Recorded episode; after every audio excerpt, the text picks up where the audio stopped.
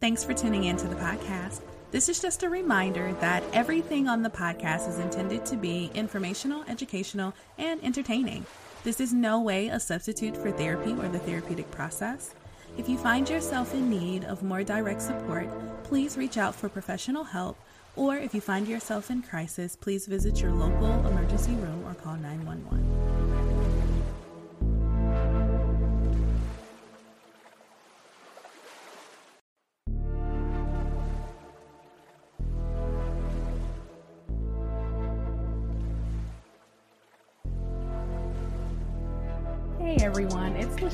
Labors of Love, and you're listening to the Labors of Love podcast. Uh, for the first time on the Labors of Love podcast, I actually have two guests who happen to be married to one another. So we're doing a couples cast today. So, first, I have Mr. Kenston Henderson, who is an author, a speaker, a trainer, and the CEO of Live with Life, and that is Life with a Y. And then I have Dr. Terah Henderson, who is an international student turned international mental health educator. And so, hello, you all. How are you today? Hello, hello. Good. Hello.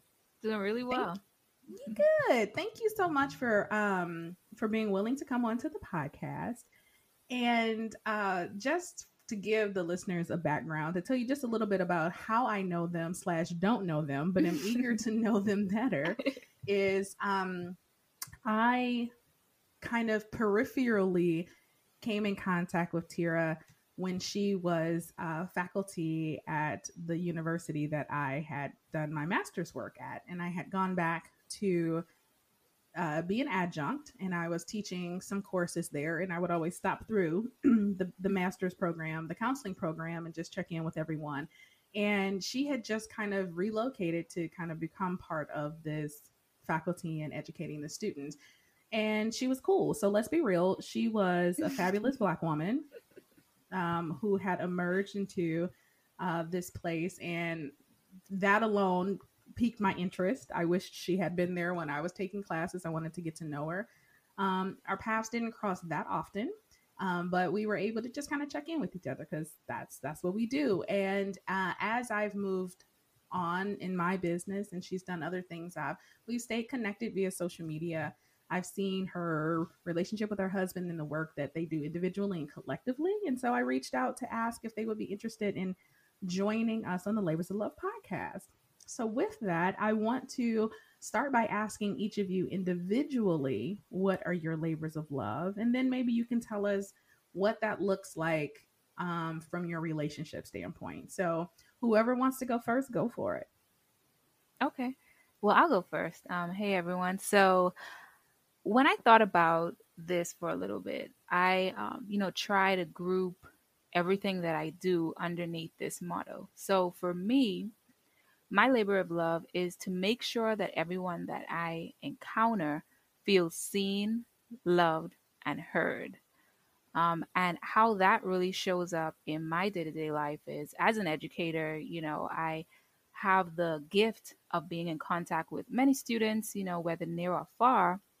And, you know, just going through graduate studies is challenging in itself, you know, especially balancing work and life uh, relationships. So, my goal is to always treat um, each individual that I come in contact with under those three um, three guidelines, I suppose um, in my work as a counselor, that also shows up too because I only have a short amount of time to be with people. So it's kind of like, well, what what is my impact? Um, what am I really? What is my purpose here with them at the moment? Um, and I found that those three ingredients really um, shine bright uh, in every single session that I have. Um, and even now, as a budding author, uh, I really zoom in on emotional toxicity uh, with women who have experienced uh, rejection, emotional rejection from parents, specifically um, their father. And for me, as I was even walking through my own life and um, just working on this project, that was my go to. Is the reader able to feel seen? Um, do they feel heard and do they feel loved? Um, so, yeah, I think that's that's, awesome. that's what shows up. Yeah. Thank you so much. Mm-hmm. Yeah, okay. I'm getting in my mind what I want to come back to, but no, that's that's that's good stuff. Thank you. so, Kenston, what about for you? Mm. I'm just sitting next to this amazing woman, and so I just man, just listen to her. Anyway, so really? um, my labor of love is is truly it comes down to three things, and it's it's always been around igniting, inspiring, and empowering people uh, to be their best. And and so what that looks like is um, I'm a motivational speaker. Um, I'm coining myself now the transformational speaker because I, I, don't want to just motivate people, but I want them to be inspired mm-hmm. to to take action, to change, uh, to to really have a life impact. And uh, one of the mottos I do go by is you weren't put on this earth just to exist, uh, but you were put on this earth to, for a specific purpose. And so I help people uh, through coaching uh, find what their purpose is and equip them with tools and resources to help them move forward in it. And, um, you know, whether it's youth or whether it's uh, parents, whether it's corporate adults, uh, the goal is to ignite, inspire, and empower them to to you know be the champions in their lives that they were they were born to be. Awesome.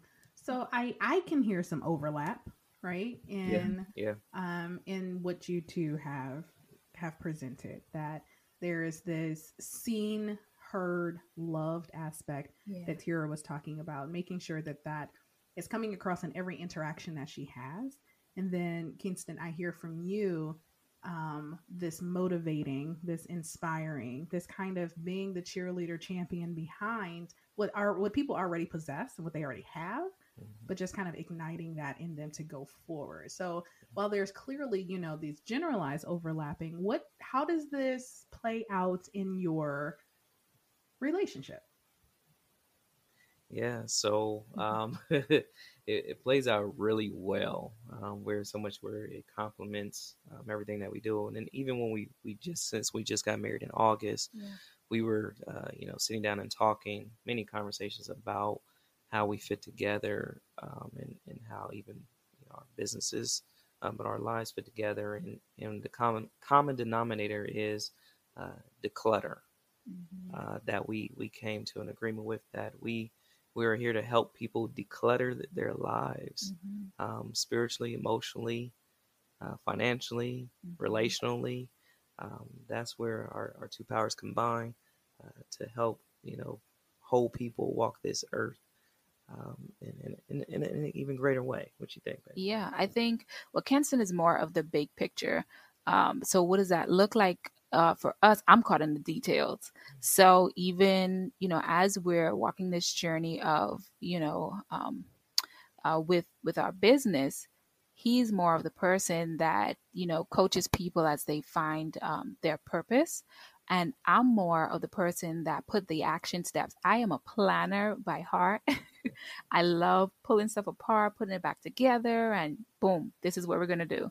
So i think you know once we realize that it made this process even in the business world together, it made it even that much more exciting. Yeah. Yeah. No, that's good. so I was thinking, and you know, when I invited you all to be on the podcast, um, you know, I was I was intrigued. Part of my um, goal with Labors of Love podcast specifically is to highlight people in our community who are using their labors of love to impact the community. So that's what drew me. But as we've even been preparing for today, it made me think of what, um, how relationships, specifically with our partners and our life partners, people we do life with every day, how that impacts our ability to live out our labors of love and impacts our work. So it got me to thinking about, you know, my husband and I, mm-hmm. Jay, you know, he was my very first podcast guest. So we we've, you know, we we do this and we talked about his passion in labor of love, which is sports which is not mine. Like I'm cool with sports, right. but it's definitely not something that is is a, is a passion or a labor of love. Mm-hmm. And so mm-hmm. for you all, there is kind of this very synchronistic um, thing you got going on where your your combination of who you are together as like the Hendersons, right? Mm-hmm. Um, it's very much part of who you are individually. But then I think about Jay and I, our work doesn't really overlap like that or, or, the, mm-hmm. or our passions, but we have been able to, like what you were just talking about, you know, um, my words, what I heard is Kenston is more macro. Mm-hmm. You know, he's looking at mm-hmm. the big picture. Yes. And Terah is more micro, like here's the nitty gritty, how we get it done. Yes. And we too have looked at what who we are naturally and and what that means for our collective, our family, our businesses, and what we do playing to our strengths. And I that has tremendously helped us. But I think before like a couple can understand how to make the relationship work, whether it's business partners or life partners, you have to really understand where your strengths are, mm-hmm. where your challenges are. As a newly married couple, um, but just in general, what was that process like for you all? Finding your strengths, finding the challenges, you know, and kind of putting those things together in a way that makes life work. I think this is an it's an ongoing process because for me, um, I was single for you know um, quite a while, so I knew myself well enough, and I think I got to a point where I was able to articulate that um, to anyone I dated. So even when Kenston and I dated, you know, he knew certain things about me. He knew that, um, you know, I'm more of a planner. He knew these things, but I think it came together even more when I moved to uh, Columbus and he was able to see my personality and who I am in action. So um, for me, I think it even came to the point where as we had to sit down and say, well, okay, what are our strengths? And figure out exactly um, what gaps do we fill in each other's lives. So I think that we're pretty fortunate that you know things mesh together. Now it's not easy. It's absolutely not easy because you have two type A individuals, you know, who who are strong in their identity. So it's kind of like, well, how do we exist together so that we maximize what it is that we're here to accomplish and to do? So, um, let me give a, a quick story. So, uh-huh. so you know, before we got married, we, um, I used to do well. I still do goal setting, and so I goal set for for the month. And um, my goal setting process started. you know, it only took me about you know for by myself, it's about a half hour. I, you know, I can knock it out, get it done. However, when I goal set it with Terah, it turned into a six hour project. I don't know what happened. it almost made me start rethinking was I really goal setting in the first place? Because um, it was so so many details. You know, my my eyes are dried out. I'm my ears. I'm so tuned out right now.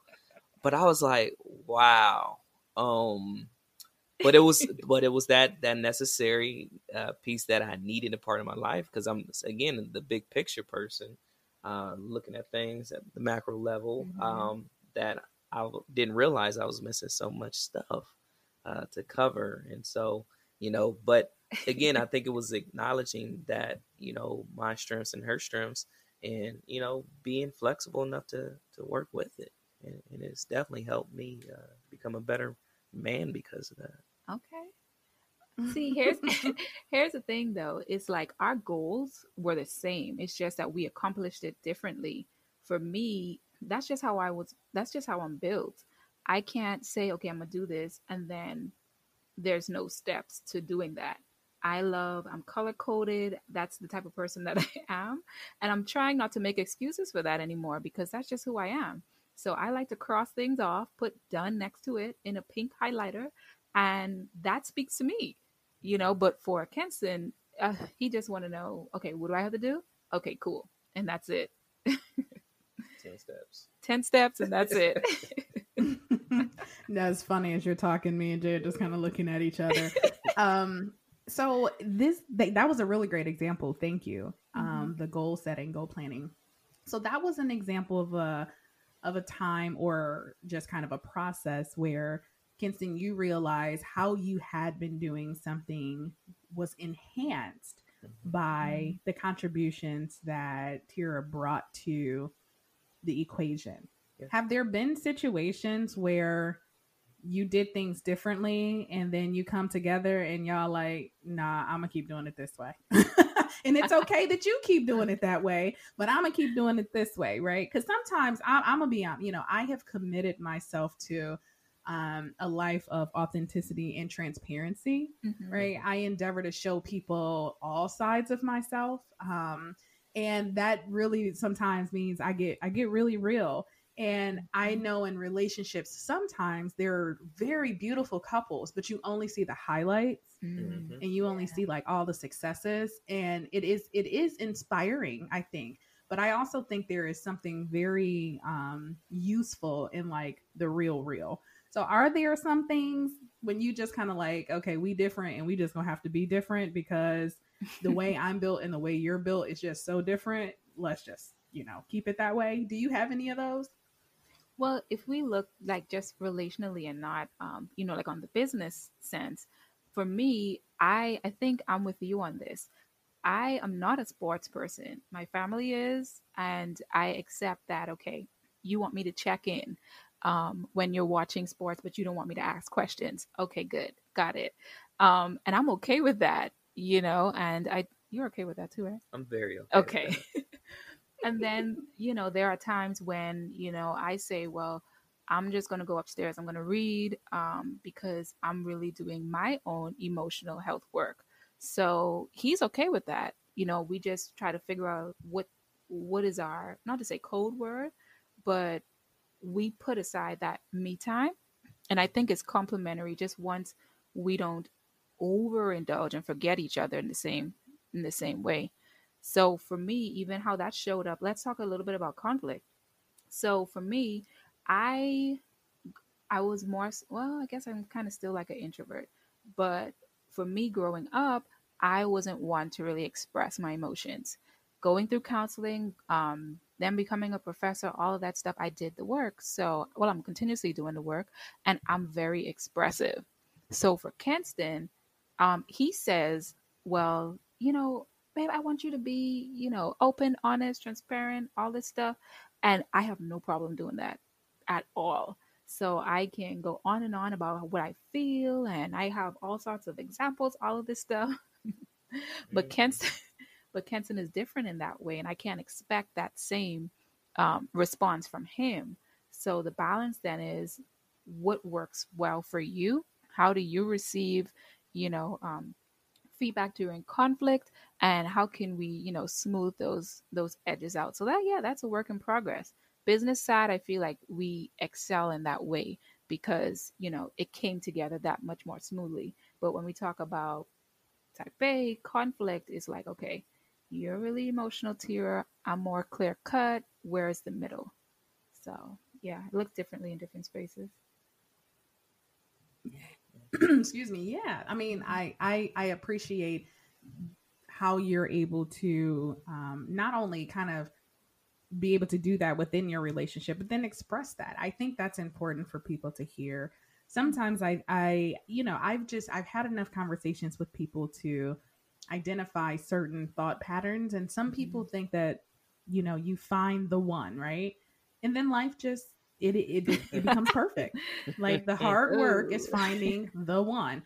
And once you do that like the work is over. Mm-hmm. and you know you just kind of melt into this perfect relationship and everything is all good. And then there are some people on the other side of that spectrum who feel like that relationships don't exist without tension and conflict mm. and and they they really don't have what I call their template. Their template doesn't have space or room.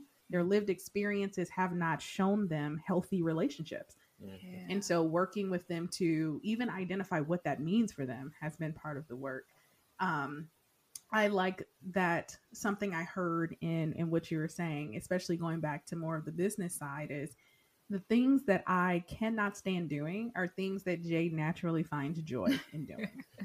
and uh, right. that is helpful because some things I just don't want to do. Mm-hmm. And it's the thing. One big thing for us is gro- I hate shopping across the board, but grocery shopping drives me crazy. And he is like, got it, love it, you know, pop in his headphones and and it's like you know we watch um what is it, guys, grocery games on the Food Network, and I get oh. anxious just watching it because I don't like grocery shopping and they have to like find the the groceries and the materials and you know different criteria and then come cook a meal with a time frame. I'm just like you are trying like what?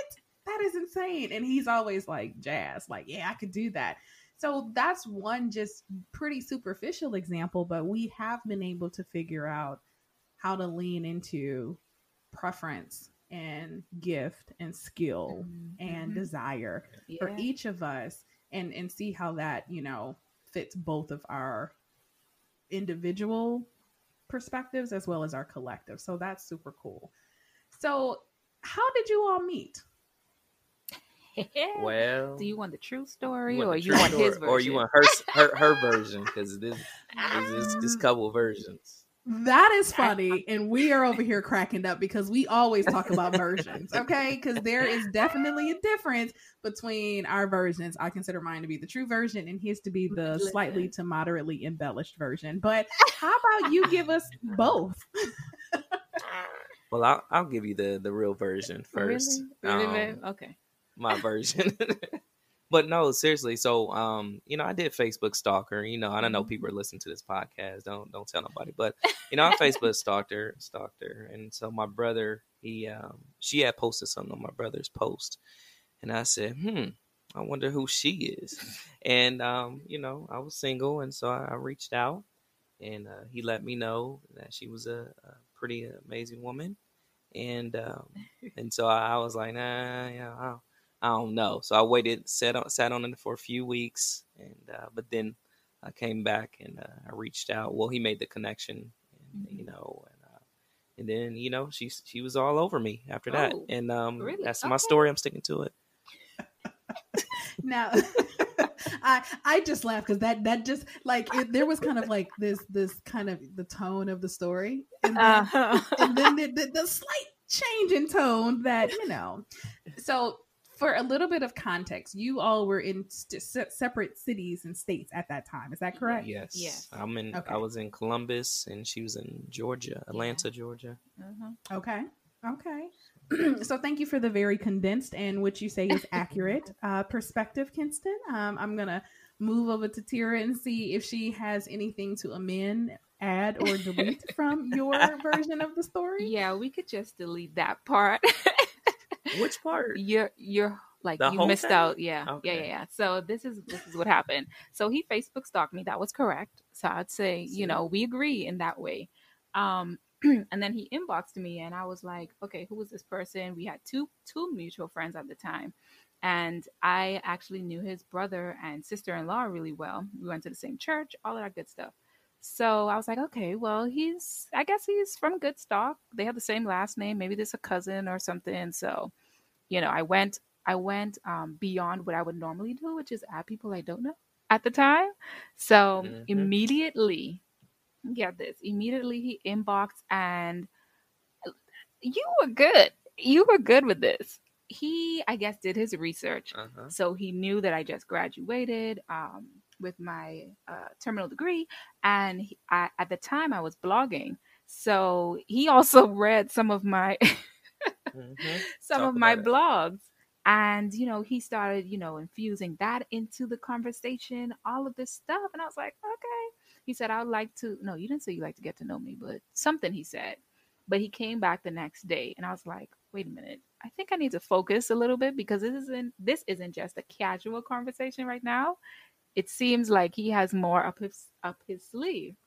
So anyway, you I think you told me though initially that you waited a couple months before you uh, message. So he was smooth with that.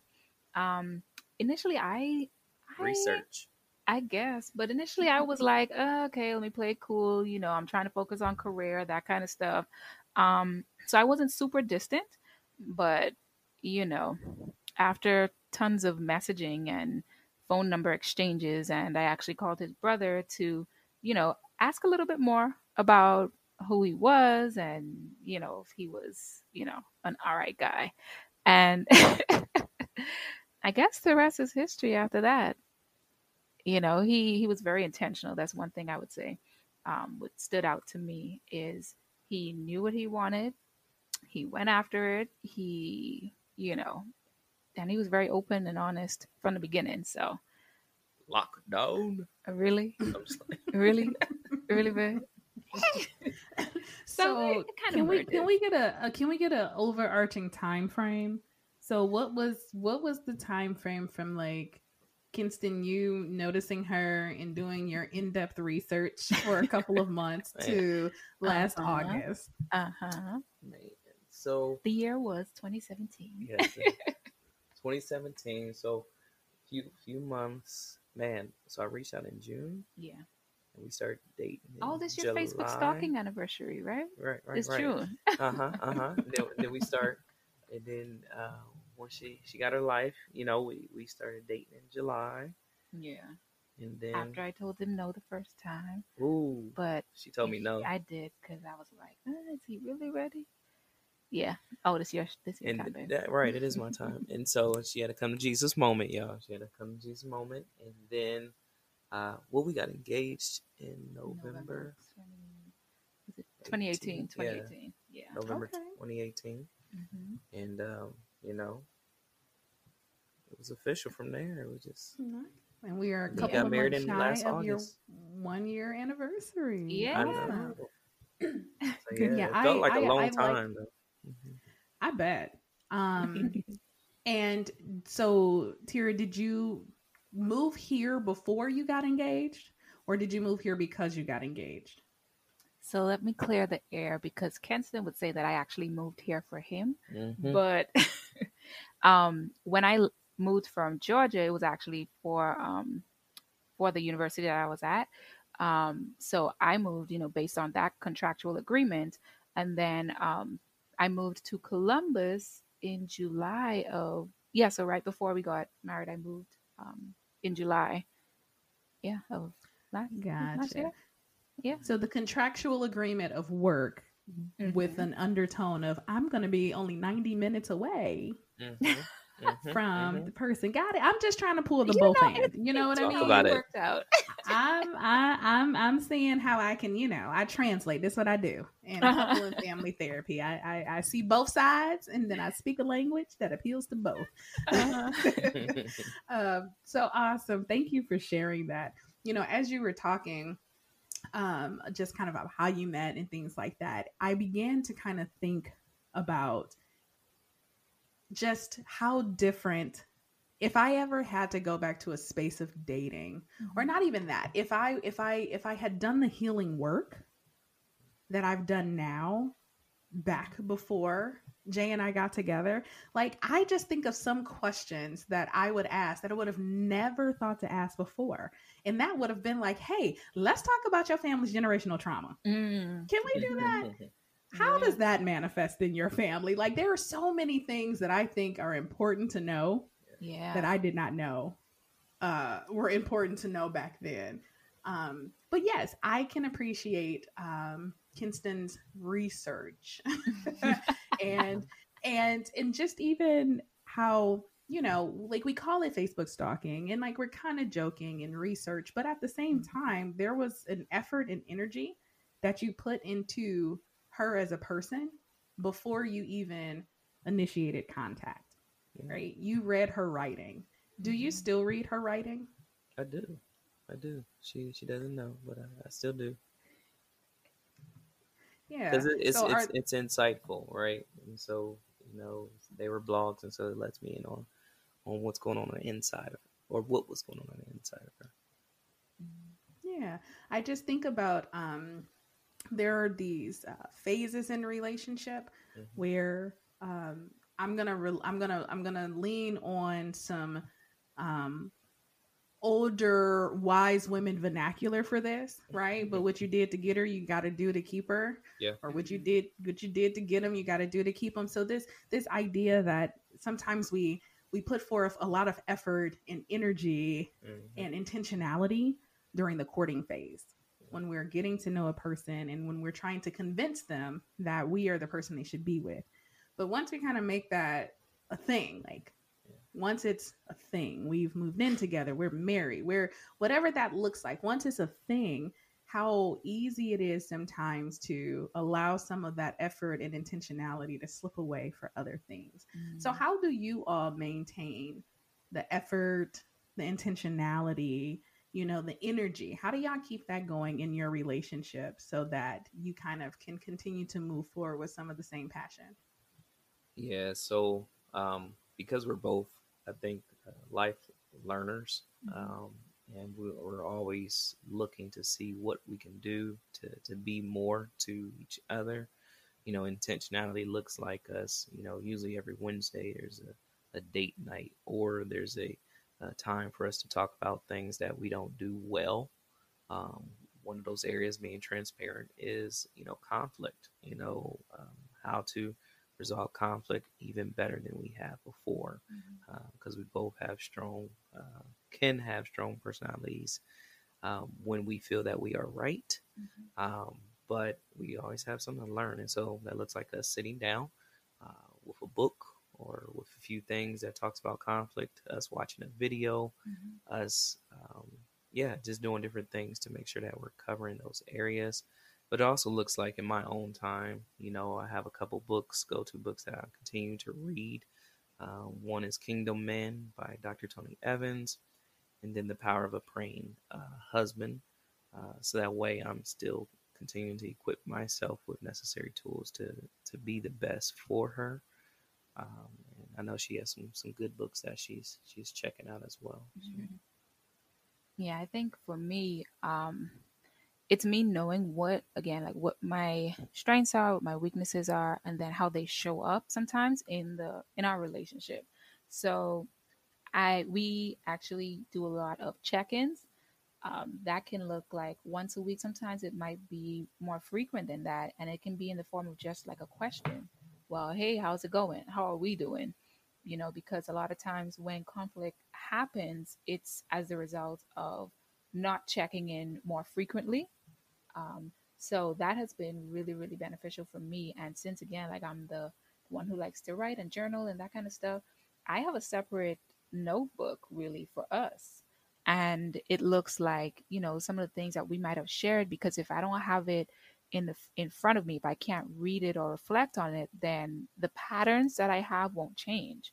So for me, I'm more on that uh, mindset and also looks like me doing well us doing our individual work so I know the areas that I need to grow in and what has been amplified since being married. So I've sought out um, whether it's like Facebook groups to be a part of, whether it's um, different types of podcasts to be a part of, um, you know, just just things that can really enhance me as a as a wife. Um, I think that was super super important. And then now one of the stages that I'm in is, I guess, rebuilding community because I found that that was super, super important to me when I lived in Georgia. Um, when I lived in Cincinnati, even it was, you know, just for a short period of time, having that sense of community really, really, really helped. So, yeah, check ins, um, date nights, and it looks different. I mean, it doesn't have to be all out. It could look like us chilling on the couch and, you know, saying, well, hey, this is our designated hour. and for me, that does something okay, well, let me, you know, let me put on a little something or whatever, nice dress or, or what have you. And it changes the tone for me and it says, hey, we're being intentional about each other right now. So, yeah. Nice. And I, I love that. Intentionality, I think, is, is very important just in general. Mm-hmm. As I, I hear you talking about what that looks like for you all, I, I reflect on how difficult the last, whatever, in June now, mm-hmm. last two and a half months have been for us as a couple mm-hmm. because of COVID. So, mm-hmm. what COVID did was it brought our children home full time. Yes, and by full time, that means all day, mm-hmm. every day. Okay. 24 7 children in the house. and so, um, you know, in the in the first few months, I think like most people, we were just trying to get our wrap our minds around uh, uh, structure and what this looked like, how to make sure my son was you know, being educated from home, how to keep the girls occupied and busy, how to continue to do my work, how he could continue to do his work. So we were trying to figure all that out. But as time went past, it was probably several weeks ago when I was like, yo, I miss my husband. Mm-hmm. Like, mm-hmm. I we have been in the same house together, but I miss him and he missed me because we we didn't get that time together and our daughter's sleep habits or whatever we want to call them completely regressed. So I mean I was waking up every morning with there would be four people in our bed instead of two. Oh. Um, and so you know, before mm-hmm. COVID, we had learned to really maximize our int- intentionality. Mm-hmm. We knew once we had our twins that date nights were a thing of the past, essentially. Um, mm-hmm. and even there for a while, it really hit home when uh, my mother in law passed away. She was our go to, she was our champion. She was the person who made sure we had that time together, kept the girls and stuff. So when she passed away last March, it was like, okay, so if we are not going to be able to do date nights, how do we maximize our time together? So that we had so much richness in our days. Like we were very intentional about working in the same co-working in the same space, even if we were doing different things, lunch dates, um, going, you know, our our our Costco run was a thing we loved, right? Mm-hmm. So we had learned how to do what may have seemed like mundane or not fun things together, mm-hmm. and it was amazing.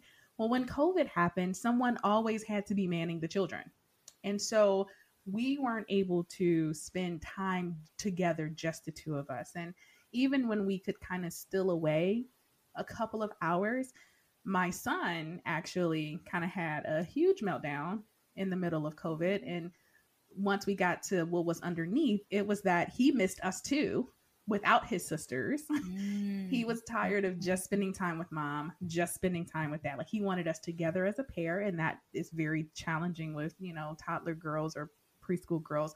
So it, it was just this whole shift in our house that we were really impacted by not just our routine and structure being dismantled, but uh, the quality of relationships we were able to kind of establish together and what we did was kind of like out the window. Yeah. And so, you know, one thing I want to throw out there to listeners is one, don't take for granted kind of what you do have. I know it took me a long time to get over not having date nights and the resentment that I had around we should be able to do this. But once i was able to put that aside and say well how do we make what do we have together? Now i i definitely don't take those things for granted because i we've had to live the last few months realizing what it's like not to have them. And i think intentionality is a, a very huge part in that. I also think that being able to truly appreciate um, being together period. Like I realize now that sometimes just being in the same room doing separate things can still fill me up. And it doesn't have to be necessarily a shared activity or a shared whatever. However, we've had to talk about that. So you all talked about conflict, which I appreciate. And I just want to take a couple of minutes to talk about communications. I have a lot of couples that come to me for therapy and during the initial consultation call, what they say is, we have a hard time communicating. We can't. No, what? No, that, that's that's not fair. They say we can't communicate, oh. and I always say not true. Mm-hmm. You can't talk to each other, but y'all communicate all the time. That slam door, that was communication. Right. The fact yeah. that you are sleeping in a separate bedroom, that is communication, right? So we are constantly communicating, but sometimes we're not talking to each other. So, mm-hmm. how do you all kind of address and tackle communication within your relationship? Oh yeah, this is a big one right here. Um, communication is probably our number one focus. Um, just because we know that we are communicating, it's just how well do we communicate, and not just that, but how does Kenston want to be communicated to? How do I want to be communicated? Because he can think that he's doing everything to communicate well, but if it's not in the way that I receive it, then it's kind of like, um, you know, the old saying, two ships passing um, each other. So, again, you know, I love steps and, you know, all of that. But what that looks like for us is we brainstormed at least 10 ways we can communicate, whereas in a healthy way.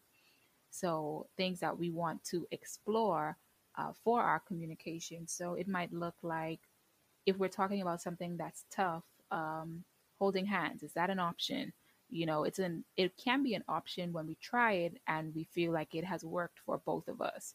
So we kind of go down, you know, different different things that we think about to see what really gives us the result that we're looking for. Because we know that conflict, we know communication happens all the time, but we don't want to just communicate. We want to be able to speak each other's languages. And I think early on, um, when we did premarital counseling, we, you know, did the assessments to kind of understand ourselves a little bit more. Um, we even did like an apology language um, assessment because I like when he take ownership on you know things that that might happen, and um, you know that's that's what really you know feeds me. Um, so it's being intentional in those ways and you know just being open to explore what works. Because it's not an option for us to say well okay you're going to sleep in this room that room and you throw a temper tantrum and all of this. You know it it can get wild but i feel like a way for us to pull back is when we do say well hey let me take about a few seconds to kind of think through this. I'll tell Kenston well i'm processing you know that's a counselor term but i'll say well i'm processing this right now um, if i shut down Kenston knows what that looks like so he wouldn't just leave me in that space. He would try, you know, things um, to see what actually works for me. So, and vice versa. So, that openness definitely is key and not just accepting um, what happens in communication to be like a, oh, this is just us. So, we, we try not to use that, that term. Well, that's just how he is. That's just how she is. That's not, it's not good enough. And that's what I say. You know, if we don't communicate well, um, I would say, well, that's not good enough. Like we gotta, you know, continuously work at it. And remembering, I think the foundational thing is remembering that we are not competing against each other. We're not each other's enemies. Um, we're a team. So just having some of those code words, or even if it's like a wink, or if it's a whatever it looks like, it's like, look, hey, we might be working through this, but we're still a team. You know, you're still my best friend, and vice versa. So, yeah. Thank you. Kenston, anything to add, or is it just kind of a ditto on that? Yeah, I mean, she, she I think she said it all. She she did good. awesome. so, something I talk about very frequently, just in life, but also on the podcast and and trainings and stuff, is what I call our templates.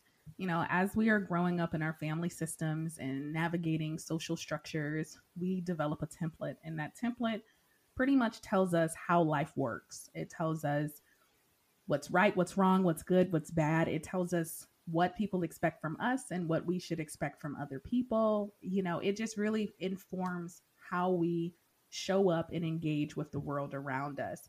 And so when couples are having a lot of conflict, conflict is not bad, but when they're having conflict that can't get resolved or they're having increasing difficulty in navigating that, you know, people like to say, you know, we're bumping heads. And I say, I think you're bumping templates. And so we have to go back and look at how our preferences for, so, you know, we'll take, say things like our love language or our apology language or our Enneagram type or all of these things, right, of who we are. But I like to take it a step further and say, how did you get there, right? How mm-hmm. did you come to the point where accountability is a fundamental foundational part of apology that is part of our template as well what we saw play out what we didn't see play out how that works and so i love working with couples to help them individually and collectively explore their templates not just this is how i am because people do say that often and what i say to that is so many of us are walking around living out our trauma but we call it personality that's just how I am. Mm. That's just how I do things. When we don't understand, well, how? That is oftentimes unresolved trauma in its manifestations yeah. because when we have trauma and I I when I'm talking trauma, I'm talking about adverse childhood experiences, sure, but I'm also talking about mm-hmm. these developmental and relational experiences we had growing up that truly did impact how we see the world. And that is foundational into how we show up we out of those experiences come our worldviews, our beliefs, and our behaviors. And so when we see a behavior relationally, and it's kind of like, why do I do? Well, that's just what I do. Well, how did that come to be? It is very often the response to some experience you had, and it has either kept you alive, kept you safe, or helped you avoid pain. by helping couples to individually and collectively understand that so much of what they do is pain avoidance, emotional, psychological pain, relational pain, and then being able to lean into the safety that they can create with each other, they realize that they're not bumping heads, they're bumping templates, and we can we can see what parts of those templates still are effective for me. Yes, it helped you survive your family system, but now you've created another family system. And right. some of that stuff don't need to come to this next one. Some of that stuff we need to let mm-hmm. go. Some of that stuff we need to reclaim. So I think it's just very effective to be able to help people in that way. And it sounds like you all are very intentional about doing that work on an ongoing basis, which I appreciate because I'm frequently talking to families and couples too about renegotiations. Mm. When we start a relationship, we negotiate it. Whether we call it that or not, whether we sign a piece of paper whether we write down the terms, we've negotiated this is how we're going to engage with one another. But mm-hmm. unlike everything else in life, businesses renegotiate all the time, or they should. Yeah. We start a relationship one way, and without renegotiation, we just find ourselves looped in these patterns that are no longer serving us.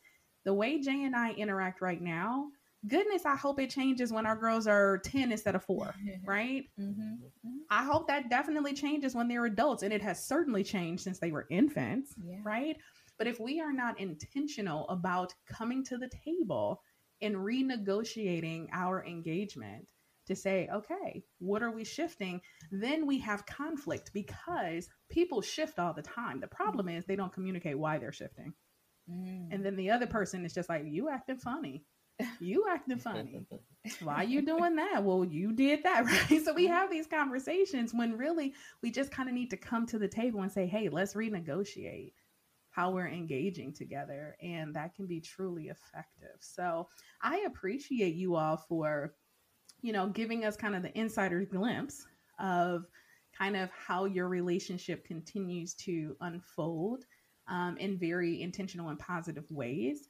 I want to give an opportunity now for you all to just talk a little bit about um, Live with Lyfe, because I know, Kenston, that is your business, but Terah, I also know that you are kind of helping him build that from the ground up. So, can you tell mm-hmm. the listeners a little mm-hmm. bit about what that is and, and how, you know, how it is helping the community?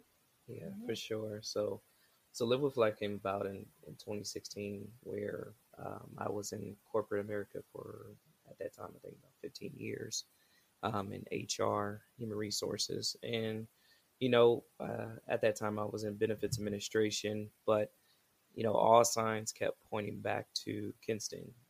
You need to be in training and development. Kenston, you need to be, you know, motivational speaker. And, you know, with a lot of prayer, I started taking action steps towards um, launching my business. And, um, you know, uh, that was scary at the time, and uh, but um, you know I leaned forward and, and, accepted the call, and so Live with Lyfe was birthed because again, it was me walking the walk as I, I as I talked to people and I motivated them and inspired them in in everything that I did, and so from a community of teaching courses uh, or doing workshops, uh, but in the corporate office, taking on volunteer opportunities, uh, but then you know, being afforded opportunities to, to speak and train, it just all aligned. And so, um, again, a lot of prayer, and, um, then you know we just took that that leap of faith, and, so it was birthed, and um, you know, it's been amazing. It's been an amazing ride, just so um, being able to do what I was purposed, what I was put on this earth to do, and that's you know, to really it's it's to provide professional development, personal development uh, for organizations, um, and so that looks like a lot of leadership development, starting with self leadership, um, all the way to organizational leadership, and then uh, I do a lot of team building, and uh, again, that's it's all around self uh, self leadership is is what my core is, mm-hmm. um, and um, and then Terah, she is my uh, chief uh, my, I got a title. My, she has a title. uh, my chief uh, communications officer, oh, yeah. and so she handles everything communication, anything that goes out. it, it, needs revised before I put it out to the world because uh, I need all those grammatical uh, mistakes covered up. But. No, I feel you. I remember when I was like, "You need a title, babe. What's your title?" That's so much. Yeah, yeah and mm-hmm. um, and so yeah, I can I can feel that. Um, and just for the record, Kenston, can you tell us what your uh, TED Talk title or not title, but your TED Talk topic was when you yeah. did that? So my TEDx was um, about active racial reconciliation, um, and so the you know the idea stemmed that you know talking about race is a scary topic, um, and, and, so I wanted to kibosh that and give people tools to be able to have those uh, tough, I call them necessary conversations about race in their communities, their churches, um, and in the offices. Um, you know, we've been doing a, I've been doing a lot of implicit bias work and diversity and inclusion uh, lately, um, but it, it, really comes down to you know having human conversations and and really addressing you know again this race topic in a more effective way. Um, but you know the three ingredients that I talked about in the TEDx was uh, in order for any conversation that that could seem tough to happen, respect, empathy, and maturity um, needs to be a part of it. Um, if those three ingredients are in part of it, then anything can happen. Mm-hmm. And so that's what I, I, wanted to share with the world. Um, but it's taken it on a, another phase, and you know that's why I built a workbook uh, for groups again to dive deeper because uh, the TED is the TED Talk is only 12 minutes, um, but it's really to to really for people who truly are trying to get everything that is going on currently in the world right now. Um, so that was very timely that it, it was released. But uh, but yeah, that was that was my goal and uh, my purpose for doing that. Absolutely, thank you for sharing that. I mean, I think that work is uh, always needed, but right now, as we stand during this taping, uh, yeah, right. So, um, you know, I know that my work has um, it, it, was always there, right? But it has taken a very intentional pivot from generalized uh, trauma responsive talk to recognizing racism and oppression as trauma yes. and dealing with it through that lens. So I appreciate that. We'll definitely link your um, TEDx talk to the show notes, as well as any other information where people can reach out to you and find um, the workbook that you're talking about. That's awesome. Uh, Terah, you mm-hmm. mentioned being a budding author. So tell us a little bit about the book you're working on so we can keep our eye open for that. Oh, nice. It's actually um, titled The Couch Where Life Happens. So I, it was birthed really from the tons of conversations that I had um, with, you know, people that I encountered, um, who I invited into my home or apartment at the time, you know, just to have those real life conversations. It was uh, some of the pieces talk about um, being desensitized and comfortability. There are fun pieces that talks about, well, um, you know, if I want to order uh, water with lemon, don't shame me. Don't shame me because I don't have the budget for a beverage, um, you know, a drink or anything like that. So mm-hmm. it's very, very conversational and it's different from what I um, normally do, but it grew out of me just reflecting on my own life experiences and um, me doing the emotional work that's necessary. So there are tough pieces in there um, about race and racism as well, but there are also focus on what does it mean to really be a true friend. Um, are you robbing me from the experience of being a true friend? Um, it has some family uh, components in there as well. So it's really just what does life look like from the couch when you're comfortable with your friends um, who you invite over to have dinner or whatever it, it, looks like, you know. So I'm very excited for it because, um, you know, it's been in the works for a long time, but you know, you just get to a point where you're like, hey, I need to tie up these loose ends. I need to complete what I started. And yeah, here we are. So it's for, it's specifically geared towards women. Um, so I'm excited. And I'm also working on a journal that's um, going to be a component to it. Thank you for sharing. So we will definitely keep our eyes open um, for that um, as it comes out and look for updates on that. Um, the Hendersons, I want to thank you so much, you know, for being my first couple, like the podcast centered around your coupleness. Um, I really, you know, appreciate that. Uh, so if people are interested in, you know, reaching out to either of you for whatever they heard something that was intriguing or the work that you're doing they are inspired by or want to make connections can each of you just kind of give us a little bit of information about how people might find you?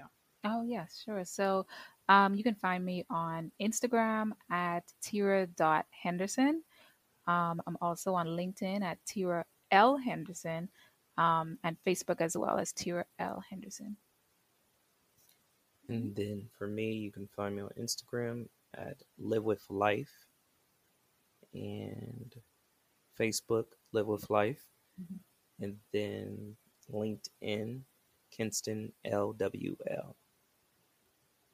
Nice. So we mm-hmm. will, of course, link those things in our show notes. Again, thank you all so much for taking the time out and just kind of bringing yourselves and your relationship kind of to to the table so that people could hear from you what you're doing in the community and all of that. Uh, to all of my listeners, thank you so much for tuning in. I always appreciate it. Don't forget, if you want to reach out to me, you can go to my website, www.thelaborsoflove.com, or on all the major social media outlets. Don't forget the YouTube channel. Every Thursday, we put out a Therapy Thursday video. Uh, head on over to YouTube and subscribe to our channel. And as always, like, review, share, and comment on the podcast anywhere you get your podcast. Until we connect again, you all be well.